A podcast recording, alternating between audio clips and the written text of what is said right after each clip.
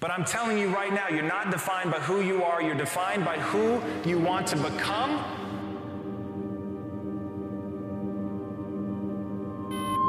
Bouncing back, number one, is refusing to listen to the negative chatter in my own head, creating something from absolutely nothing. I didn't ask permission, I gave notice. At some point, I have to stop asking, Can I be great? Can I be brilliant? Can I be okay and still be accepted?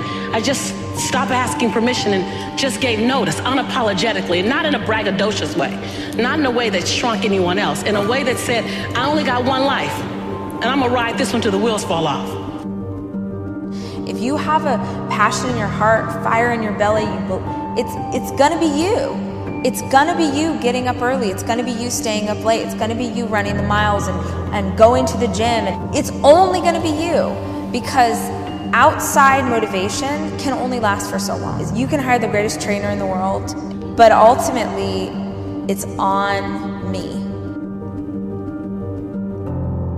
In life, a lot of us believe that we're working much harder than we actually are. We think if we got up early for four days, We've earned something. You gotta drop your entitled mindset. It's dead weight. We believe you work harder than we actually have. Trust me, most of us haven't. The one thing in life you gotta realize is this. Learn to help yourself. Don't count other people to help you. Is to open yourself to the possibility that everything isn't the way it appears to be. And so, even if you can just open yourself to that possibility just for a moment, you can pick up it all the next day. You can take it all with you the next day, that it's all real and everything that you're seeing. But if you just for a moment open to the possibility that things might not be the way that you think they are, then you have the greatest opportunity to really discover something incredible, how incredible you are drives me nuts. Everybody thinks they're going to turn inside like an archaeologist and find that thing, their deepest passion, the thing they always love, hiding inside. As, as soon as you say it, I hope it sounds ridiculous that you would love something that much and yet somehow be blind to it. It doesn't work like that. It's like real love. You've got to go on a date first. You see somebody you're interested in, you talk to them, it sparks something, you spend time, you engage. And through that process of engaging with it, Maybe, if you're lucky, it turns into a fascination. But if you really want a passion, you've got to go through the process of gaining mastery.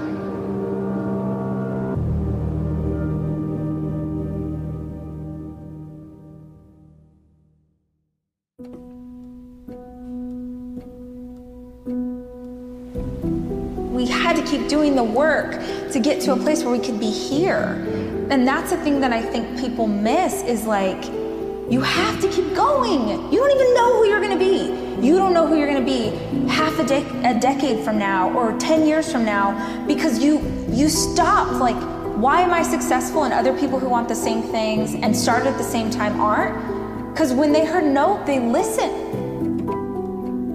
But faith is believing in the unseen anyway. So I had enough faith to go, I know, like I know, like I know, like I know. I don't necessarily have to see it yet.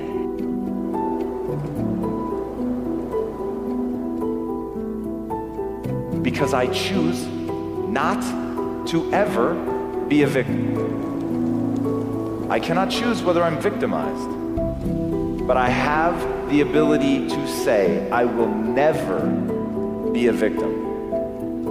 Because there's always something you can do differently. There is always something you can do differently.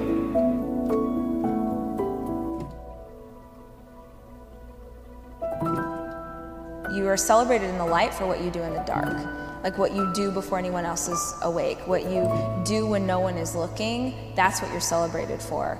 And nobody else can force you to do that, that's to be on you. If you would just think about what you want, that's all you'd ever get in your life.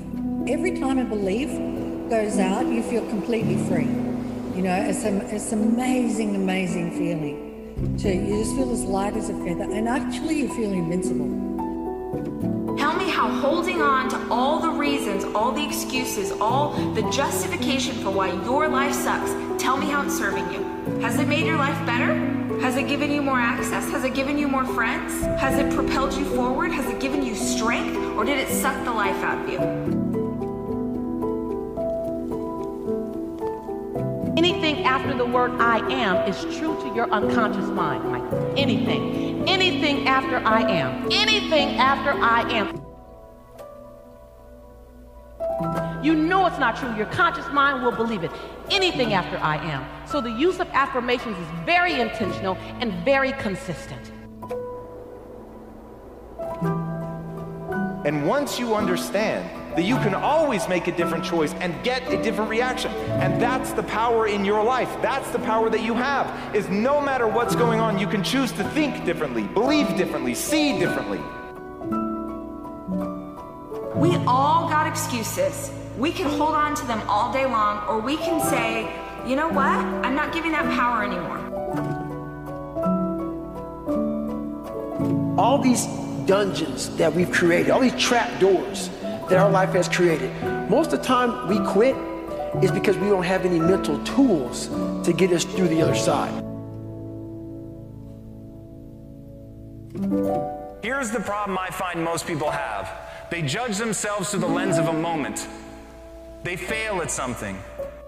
And they think that defines who they are.